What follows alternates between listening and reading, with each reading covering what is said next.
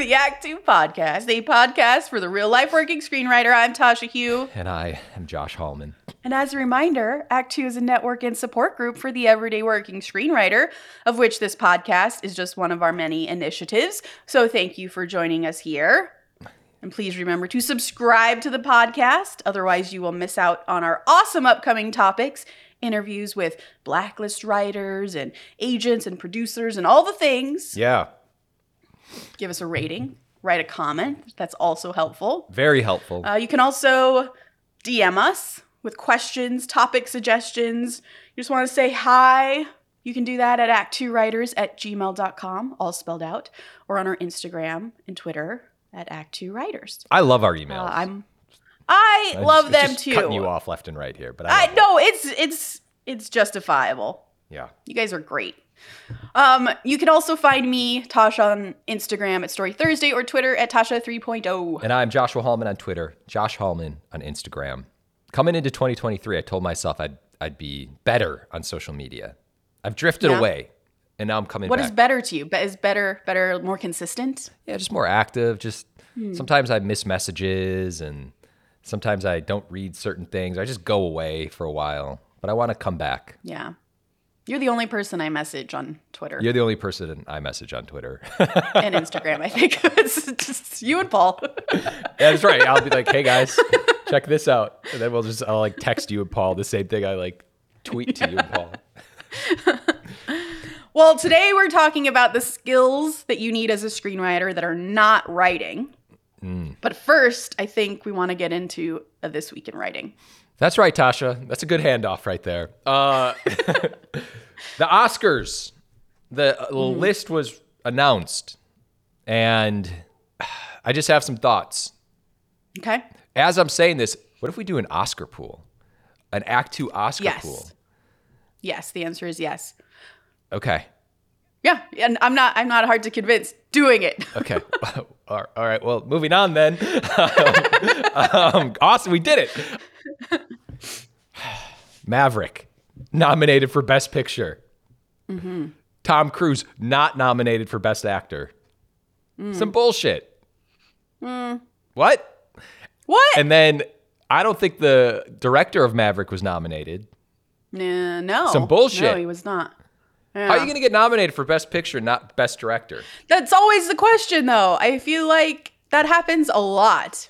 And it's really confusing. The Oscars are stupid. The Oscars are stupid. And then, but awesome at the same time. I know. We all want one, but they're all always stupid. I know. I have such a difficult relationship with award shows. And I'm going to just go on a soapbox here. Yeah. I don't like that the award shows make fun of themselves at this point. Oh, interesting. I don't. I get it. I understand. It's an award show. But if we're doing an award show and we're having an award show, just lean into the award show. That's all. You don't want them to be self-aware. It's fine to be self-aware, but you know when sometimes people are just knocking like how stupid award shows are at the award show. Yeah. It makes you as a viewer, it's like if you wrote a screenplay and you comment about how silly your own screenplay is in the screenplay. Yeah. You're like, well, why am I reading this? Exactly. I agree. I feel like it's because we've lost confidence with award shows. And so there is a lack of confidence from people who are up there on stage, I think. Like, this is silly, but I'm so excited I have this, but this is silly, and this is not a benchmark for my talent and abilities. It's just an award show that's so arbitrary and made up. And I mean, I definitely was in college when I lost faith with the Oscars. Oh. There was just like several years in a row where the people who should have won absolutely did not win. And it was clear that whoever was choosing them was disconnected from the rest of the world. And I was like, oh, this award show is fake. Because I always thought the Oscars were literally like this was basically like God saying, these are objectively the best movies and directors and actors of all time. And then you realize it's like growing up. Yeah. And suddenly the veil is lifted. Yeah, you're right. This is tricky. So Anyway. That being said, though, I want Everything Everywhere All at Once to win everything. Even Best Picture over Maverick? Yeah. We all know how much I love Maverick, okay? We all know Tasha has seen Maverick like 5 times in theaters. But it should not win Best Picture. Well, why not? It is a fun movie, and that is all that it is. This episode right now is changing into why Maverick should be Best Picture. It's now a breakdown episode of Maverick. I've realized that every year there's like a Tom Cruise movie. And like when a Mission Impossible comes out, I'm like, that should be the Best Picture. They need like an action movie award show. They need an action movie. They need horror films should probably be nominated. Comedies are never nominated. Yeah, it's true. I once saw this article about something about Mary and how it was. Yeah. I mean, this is like a long time ago. If you haven't seen There's Something About Mary, it's probably pretty bad now in the sense of cancellation. However, yeah, it was bad then. It was bad then. No, was it? No, it was. I thought so. Okay. Well, let's move on from this. Were you about to say it's like the greatest movie of all time? It's a very funny movie. I once read an article about why it should have been nominated for an Academy Award. And I was like, you know what? You're right. It should be. So anyway, I don't know. I just have... I'm going to bring up the Oscars again in the next couple weeks, I'm sure. I mean, when it really comes up and we do our Oscar pool, we can have an Oscar episode. Ooh, I like that. And then, yeah. When we get nominated for Oscars, that'll be the most important thing ever. I'll be like, this has never been unimportant. Yeah. This is definitely God telling me. So those are my Oscar things. Okay. Well, should we get into it then? Yeah, I feel like you're still upset about Oscars. If you want to bring it up as we go, you can. And then Austin Butler. No, yeah. Okay. By the way, this year I'm like, I am going to see all of the Oscar movies, which I haven't in a long time since I lost faith with the Oscars. Mm. But I'm like, I'm going to do it because it's an educational experience. You have to these are objectively great movies. I mean, regardless. I agree. But then Paul was like, does that mean we have to see Elvis? And I was like, oh my God. Skip that one. You haven't seen Elvis? You love Elvis. I love Elvis. It caught me off guard. So just real quickly, I watched it. And I went in a little skeptical, and then it was one of those things where I was like an hour in, and I was like, mm-hmm. Whoa, I'm really into this movie. Like, I need to know what's happening. And then I finished it, and I even went down an Elvis rabbit hole. Wow. Yeah. That's amazing. Yeah, it was awesome. So I definitely, if that's the movie that you haven't seen out of the Oscars, the Best Pictures, then. Is Baz Luhrmann nominated? He should be if his Best Picture is. We need to get to the freaking bottom of this. If you're a Best Picture, you should probably have a Best Director and Best Cinematographer and Best Writer. But then doesn't that just like that conflates all of the categories? Because now just automatically a Best Picture is going to get a Best Director. Yeah. And maybe that's not always true. No, I agree. Can I just say that over the holidays when my grandmother was here, we were like, oh no, what are we going to do with grandma while we're doing these other things? And no, by the way, Baz Luhrmann is not nominated. But my mom was like, oh, just put her in front of Elvis. She loves that movie so much. Oh. And so we put her in front of Elvis, and then I go and check in on her 10 minutes later, not even. She's just weeping really? On the couch. Really? Watching Elvis. Wow. So yeah, this is an emotional, okay, maybe I'll just suck it up and see it. How? You dismissed your grandmother's feelings for Elvis and you wouldn't even see it? You should have sat down next to her and been like, I'll cry with you. Sob with me. Okay, let's jump in. Skills you need as a screenwriter that are not screenwriting. Okay. This is in no particular order, but public speaking. Okay. Extremely important. So I'm going to tell a little story. Oh. I think each of these come with a little story. I graduated from Boston University. They have a really great BU in LA program out here in Los Angeles. And a few years ago, I went and I judged this pitch fest. And afterwards, I asked one of the teachers, hey, like, are you finally teaching pitching now to these kids? Because you didn't teach it when I was there. And he said, no, we don't really focus on it at all because, and I quote, I've talked to some producers and they said pitches aren't really done anymore. And I was like, I'm sorry, what? And I just want to say that because this is not just a BU problem. It's a film school-wide problem. So if anyone is telling you that pitching and verbal storytelling is not part of the business and you don't need to learn it because maybe the business has moved on or really it's just about the spec sale, do not listen to them. Even if they say producers told them so, those producers don't know what they're talking about. You have to absolutely pitch for literally every thing you do in this job. For example, right now I was submitted a script to rewrite. I'm going to have to pitch my take on that just to even get that job. Right now I'm running a TV show at Amazon. I have to pitch the Amazon execs what story I'm telling. In the writer's room, if you're ever in a TV show, you have to pitch ideas and stories every single day in order to create television. Mm-hmm. And I guarantee in generals, Josh is always having to pitch even like a 1 to 2 minute log line of what you're working on. When someone says, hey, what do you got going on in your life? It's true. So literally every stage of your career, for every single type of screenwriting job you're going to try to get, you'll need to pitch. We're not going to talk about pitching here. We have a Pitching is Terrible series that you should go look at if you want to talk to us more about like how to pitch a good story. But the flip side of that, as far as skills unrelated to writing, is the public speaking aspect of pitching, which I think is incredibly important. So if you've ever taken theater or, like Josh, improv or public speaking. Did someone say SAG card? You know that they teach all of these skills and they all apply to being a professional screenwriter. For example, this is the most common public speaking error I see from writers.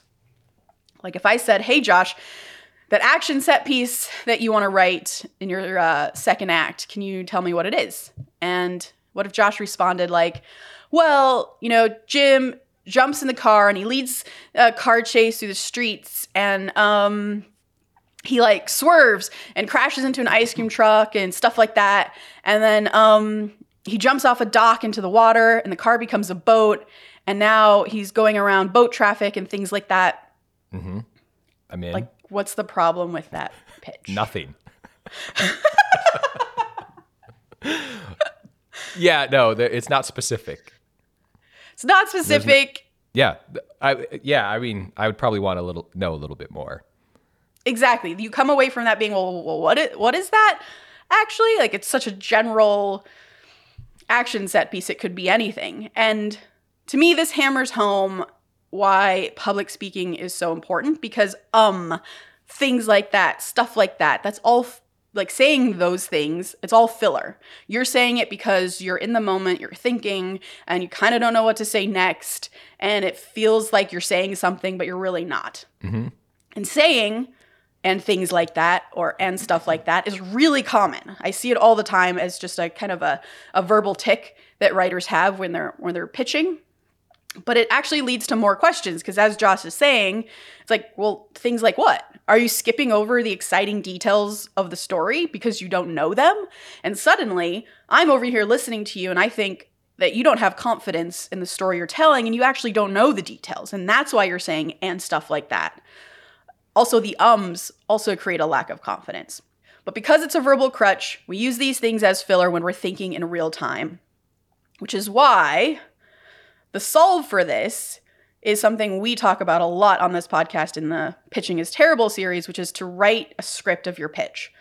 Write it to the actual literal, like every joke you're going to tell, how you're going to tell it.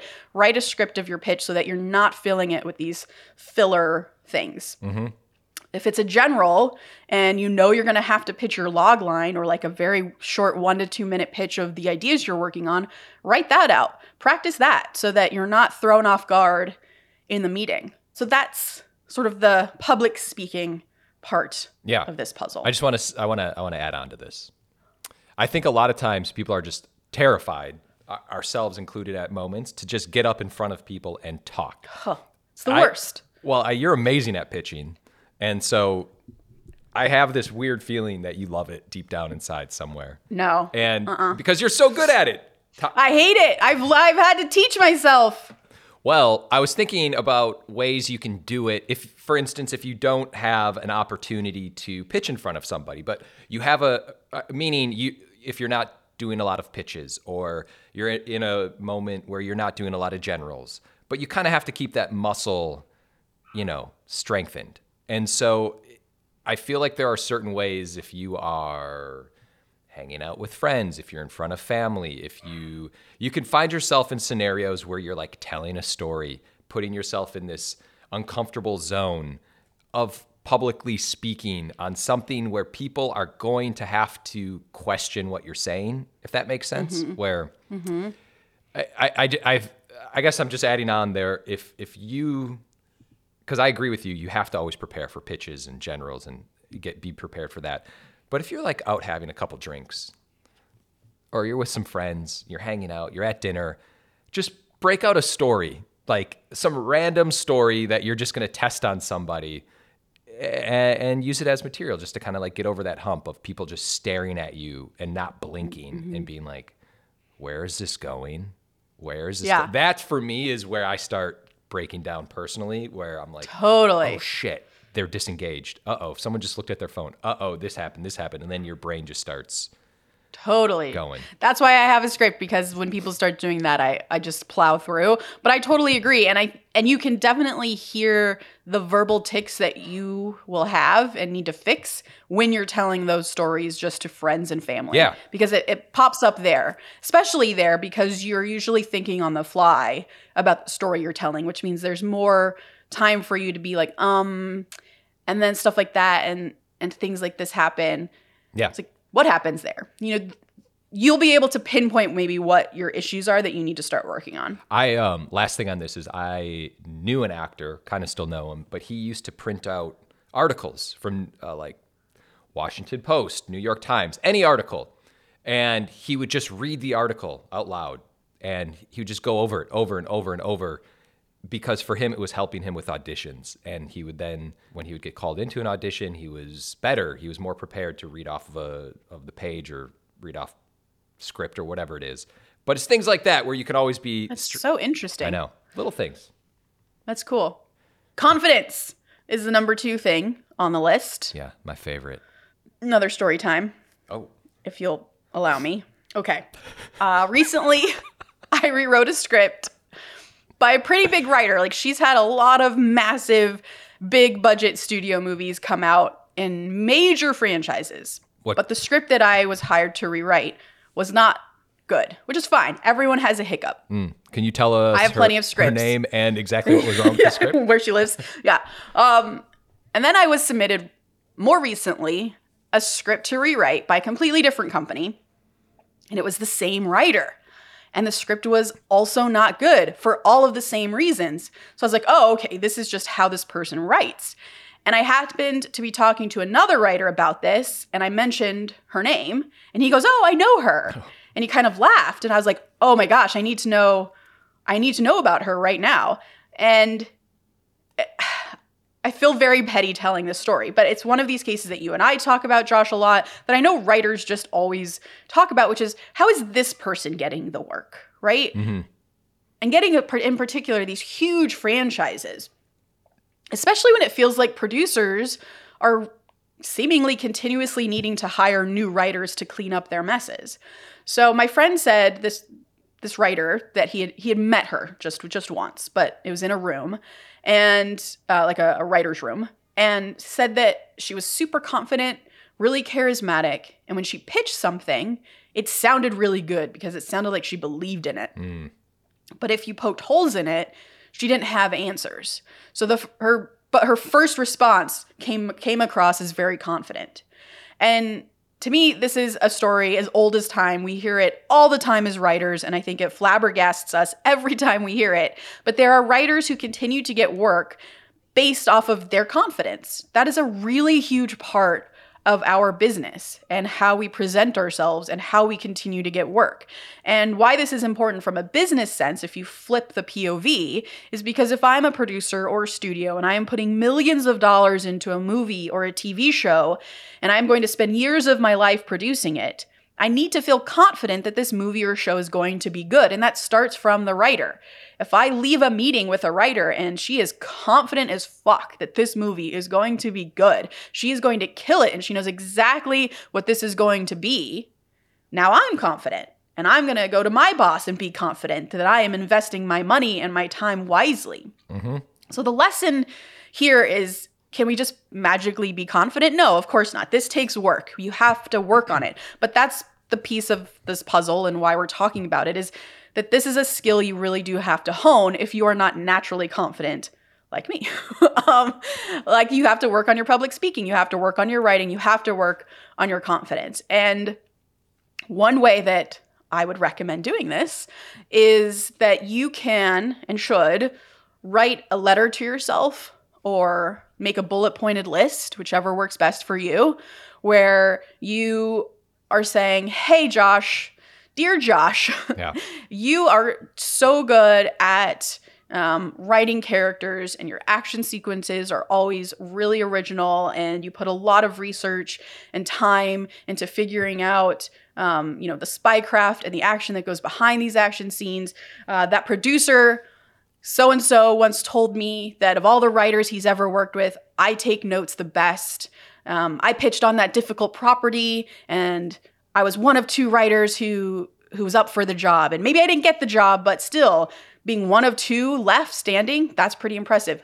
So the point being is, be realistic and write down these facts, these objective facts about your abilities, about your experiences, so that when you are not feeling confident, maybe right before a pitch or right before a general meeting or any number of the millions of meetings you will have to take, you can just open this on your desktop and reread it to yourself. And what helps me is not to say, I'm really good at writing character. Because in my bad moments, in my weak moments when I'm not confident, I will read that in a letter or a bullet-pointed list and think, yeah, you are. You're really bad at writing character. And here's all the proof in my head of where you failed at writing character. So for me, what helps in these letters and lists is not to say I'm really good at writing character, but to say, my manager once told me this exact quote about how I'm good at writing characters, or so-and-so once told me, because that's someone else's opinion. And I can't argue that. It's a fact that's now on paper. Mm-hmm. So if you do this, I think that, I mean, that helps me. I think it will help you start to build this muscle. I love that. I don't even have anything else to say to that. That was beautiful. But the tricky thing is, it's so crazy that we always talk about this, because in this industry, we just get beat down so often on like major scales where it's, something big to a small thing where it's just like, I don't like the names of your characters. And, or like these little things just kind of add up. And it's, I love what you just said. And just, you have to remind yourself of what you're good at, because there's so much self-doubt pops into your brain at so many times. And you're just like, what am I doing? Like, what? Yeah. I don't understand. Am I just fooling everybody? Am I, and then you start going down that road and, yeah, maybe you are, but just be confident if you are. Yeah. Well, that kind of leads into resilience a little bit, if you want to talk about that one.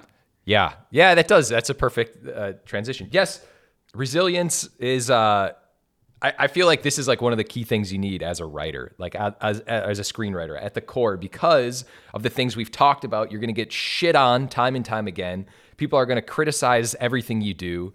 People aren't going to like your stories. And you're going to get notes for the first time and they're going to suck. You're going to be beat down. That's just what the industry is. And even when you have things going, you're going to get beat down again. And, even like, I don't know if this happens to you, but if you're in a room, for instance, and like all the writers disagree with you, so like for whatever, like an idea, and you're like, wow, okay, maybe I'm wrong. Those things just add up. It's like a weight on your back that until you're like on the brink of crumbling, and you just kind of have to get past it and hit the reset button and come back and just keep doing your thing. Yeah. I don't know. Resilience is a good skill to have. And I guess it goes back to the reminder that it's happening to everyone. It is happening to everyone. We can all relate at any level. That's what's so weird about maybe this industry, this definite career path, but like everyone has the same like understanding of pain to a certain extent. Some are higher, some are lower, but everyone kind of starts in the, you know, and you things happen that the majority of all of us can relate to. Yeah. Projects falling apart. And it's hard to just say, hey, have resilience. But I think that that's the piece that is maybe something that can be worked on is every time you feel down because you've gotten rejection or someone has been cruel to you in some way or things just aren't working out, just sit back, remind yourself every time this has happened to even the greats. Yeah. We have on our Act Two writers shop, our store, we have rejection letters from very famous people that have been rejected in their lifetimes. And it's on like tote bags and notebooks. And those are there for this exact conversation to remind us that even the best have been rejected. Yeah. And you do have to kind of remind yourself of the little steps you're taking. Even if that comes at on the scale of you submit your script to the blacklist and last year you got 3s, this year you got 7s and 8s. Like those little things help. Those are needed as screenwriters, and then that can go all the way to, you know, this one script got passed on by everyone and now it's sold 6 years later, you know, things like that. So true. You just, I don't know, man, just gotta stick with it. Just so you know, Josh was just staring in the middle distance, just then. I mean, 1,000-yard stare. I guess the last example of this is like, what if Tom Cruise turned his back in Maverick on the group that he was training?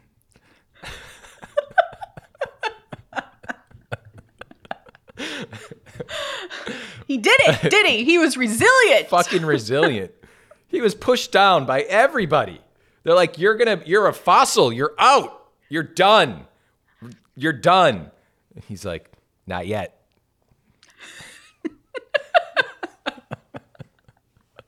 All right. All right. Next one. People skills. All right. We very much imagine a screenwriting career is just us happily typing away in an isolated room or in the corner of Starbucks, just creating stories with ourselves. And sometimes that is what a screenwriting career is, and it's glorious. But a huge majority of our jobs is dealing with other people. Producers, directors, studio executives, financiers, actors, other writers, especially if you're in a writer's room. And you will be dealing with these people in both work scenarios, like general meetings, pitches, problem-solving meetings, production meetings, notes meetings, budget meetings, when everything is on fire and going wrong meetings. Mm-hmm. So a variety of different emotions going into those. And you'll also be dealing with these people in social scenarios, like drinks, dinner, parties, screenings. So people skills are a huge part of what will make other people want to work with you, because they will leave those meetings thinking, man, Josh Holman is so fun to work with. He is such a great problem solver. He's so thoughtful. He makes me feel heard. He's so kind and so funny.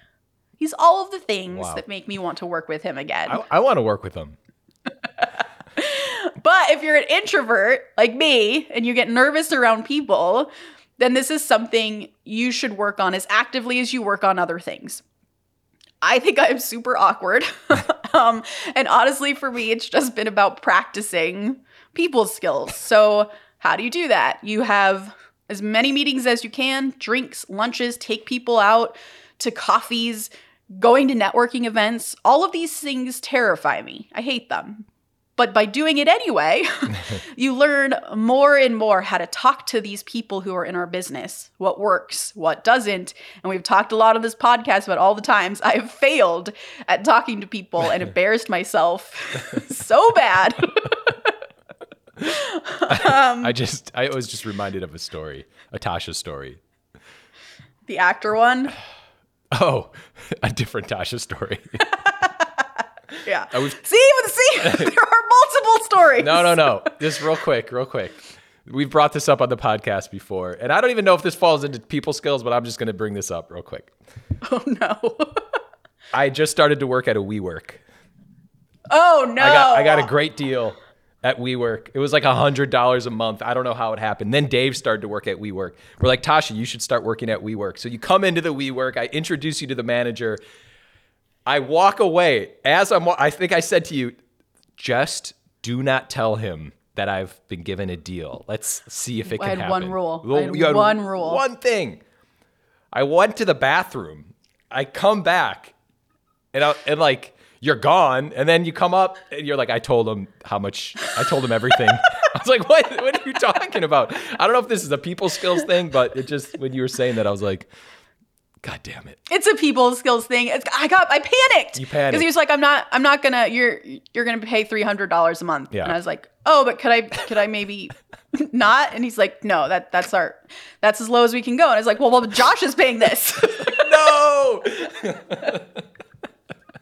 I panicked. Yeah, people skills. Got us off track there. Yeah. Well, people skills are important. And they can be worked on. I think that's the big thing, is they can be worked on. It's just scary. And unfortunately, that's the advice, is even if it scares you, go to those meetings anyways. Take people out to drinks and lunches. As an assistant, I did that all the time, mm-hmm. even though I hated it. And I learned every time just like how to talk to people better, particularly as it pertains to this industry, right? Because there's a certain language we all have, a certain sort of back and forth exchange that happens in this industry, and building those muscles becomes really important and will help you get work and keep you working. Yeah. Yeah. No, I completely agree. And it's nuts because I'm of the mindset that you do have to kind of put on, you're like everyone knows everybody. Like, so you can't be a dick consistently to people. I'm not saying to like fake who you are, but at the same point, you have to be aware that if you're public persona. That's so true. That everyone knows everyone. Every story will get around eventually. Yeah, just like if someone's just always in a bad mood, you don't want to be around that person. You're like, I don't like, this person's a dick. They make fun of me. They're this, they're that. Yeah. Yeah. People skills, man. So important. So important. Another thing that's important, Joshua, mm-hmm. is organization. Yeah. So what does that mean? And how wide scoping is that? I think it includes keeping a calendar, because you will have meetings constantly in this business for everything. A 10-minute call over here and a 4-hour-long production meeting over there. You got to keep a calendar right now. I say start practicing this skill if you don't have it already. And you can just put dinner in with your friends that you have. Put that in the calendar. Mm-hmm. Start throwing in like when you're going to the gym. Whatever kind of normal stuff you're doing in your day, start building the skill of, I need to keep a calendar of what I'm doing. Because I've definitely known people who are just like, I think I got something on Friday. I'm just not really sure. Oh, well, I'm sure it'll come up. Like, what? That used to be me, by the way. Yeah. Oh, gosh. I can't imagine that now. No, that's like a different version. Yeah. You know what? I always knew exactly what was going on. I never really forgot anything. It's all in here. It was just all up in the brain. Another part of organization is keeping a schedule of, we've talked about this, I think, at length in a dedicated episode, but keeping a schedule of all the things you have to work on, like a to-do list, basically, of what you have to work on and when is it due. Learning how to do that is very key, mm-hmm. because you will always be asked by producers, hey, when do you think you can get that outline done? Yeah. When do you think your script will be done? And if you have no idea how long it takes you to write something, or how long this particular thing will take you to write, if you're just like, 2 weeks, and it takes you 4, now you're the writer who delivers things late. Yeah. And that's looked down upon poorly. So learning how to keep a schedule of yourself and knowing what your pace looks like becomes very important. So start paying attention. Start outlining your stuff. And when you're outlining a script, attach dates to the scenes. How long is it going to take you to write this scene? Sometimes one scene is going to take you 3 days to write. It's just a tough scene. Then give yourself 3 days for that scene, right? So like start practicing that now with your own outlines. so that when you do get the question, you're like, oh, like, let me just, you know, I'll figure that out tonight. You know, I'll go through my outline tonight, or I already know how long it's going to take me to write a full-length screenplay. So that becomes important. Also, like, filing your documents in a way that makes sense and are easy to find on your computer. We've actually done a whole episode on how to organize your documents and label them properly. Yeah. That becomes very important because, hey, if producers like, you know what, like, let's go back to that, you know, that draft 5 times ago that had the character as a woman instead of a man. And you're like, oh, shit, where is that version? I don't know. Well, if you organize yourself properly, you will know. Yeah. Also keeping notebooks that are labeled, easy to find, stuff like that. And if you don't have a method of organizing yourself currently, just start thinking of what works best for your brain. Start doing that. You can Google this even. Of like, you just Google like organization methods for writers. Just finding the method that works best for you as long as it works. Yeah. Also following up with people. I don't know if this falls into organization. It's kind of like follow-up might be its own skill, but I think it's like, the reason I say organization is because I meet Tasha. I'm like, oh my God, that was great. I'm going to now put in my calendar that I'm going to follow up with her in 1 month from right now just to check in on X, Y, and Z. Yeah, that's a great idea. I don't do that. That's great. Oh, I don't do it either. But I always tell myself I should. I do sometimes. It's not everyone. Only the cool people. Only the cool people. The last thing is have a short memory. Boom. This is like the cousin to resilience, I feel like. You just got to move on. Everything, I almost feel like even with victory and failure, you celebrate the victories, but you don't like linger on the victories, and like you got to move on to the next thing. Yeah. How bad is that? That sounds really unhealthy.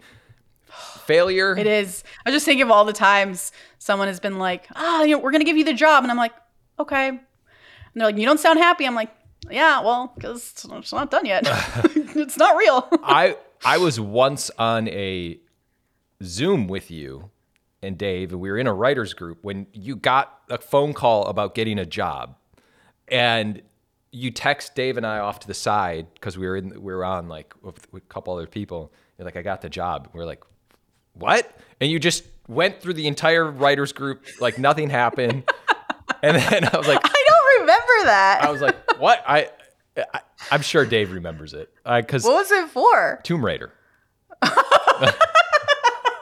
You mean my dream project? No, I didn't want to say it. Yeah, like the biggest thing that's ever happened to you. We were like, and then like you just proceeded to deliver notes and go on, and it was like, I don't want to say you were like a serial killer, but it was like someone who just did something. You were just like in a mindset where you were like, time to move on. Like great. The greatest thing ever just happened to me, but I'm not going to think about it. It's true. That's the call in particular where the producer's like, Tasha, did you hear me? I was like, yeah. He's like, well, you don't sound excited. I like, well, I am. I remember. But you're the like, deal's not closed yet, so. You took the call, and then you're like, I got the job. And I remember being like, wait, what? What job? What the fuck are you talking about? Yeah. So, yeah. Well, anyway, where it pertains to failure, which is probably the more important aspect of this, you have to have a short memory. Not only failure, but people just always coming in with some kind of note that's going to throw you off course. That's all. All right. Well, that is our skills we feel like you need that are not writing in order to have a writing career. If any other things come up for you or questions about that, let us know. We might have missed a couple things, but those are the main things that we feel like are important. Mm-hmm. So, quote of the day, what transforms an anecdote into a story is escalation. George Saunders. Please remember to rate and subscribe. Follow us at Act Two Writers for more awesome writing stuff. You can follow me, Tasha, at Story Thursday on Instagram or on Twitter at Tasha 3.0. And I'm Joshua Hallman on Twitter, Josh Hallman on Instagram. And as always, the Act Two Podcast is a production of Act Two, a network and support group for the everyday working screenwriter. This episode was edited by Paul Lundquist, music by 414bag, which you can find on Spotify.